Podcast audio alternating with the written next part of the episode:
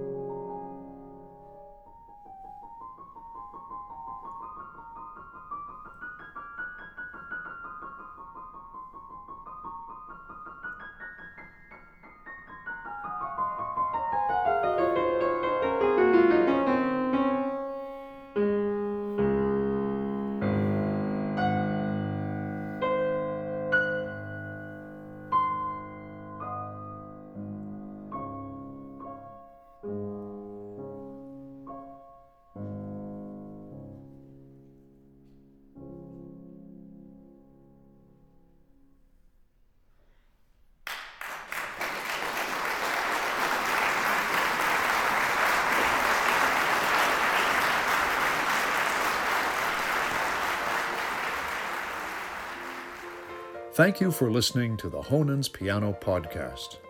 To learn more, visit us online at honens.com.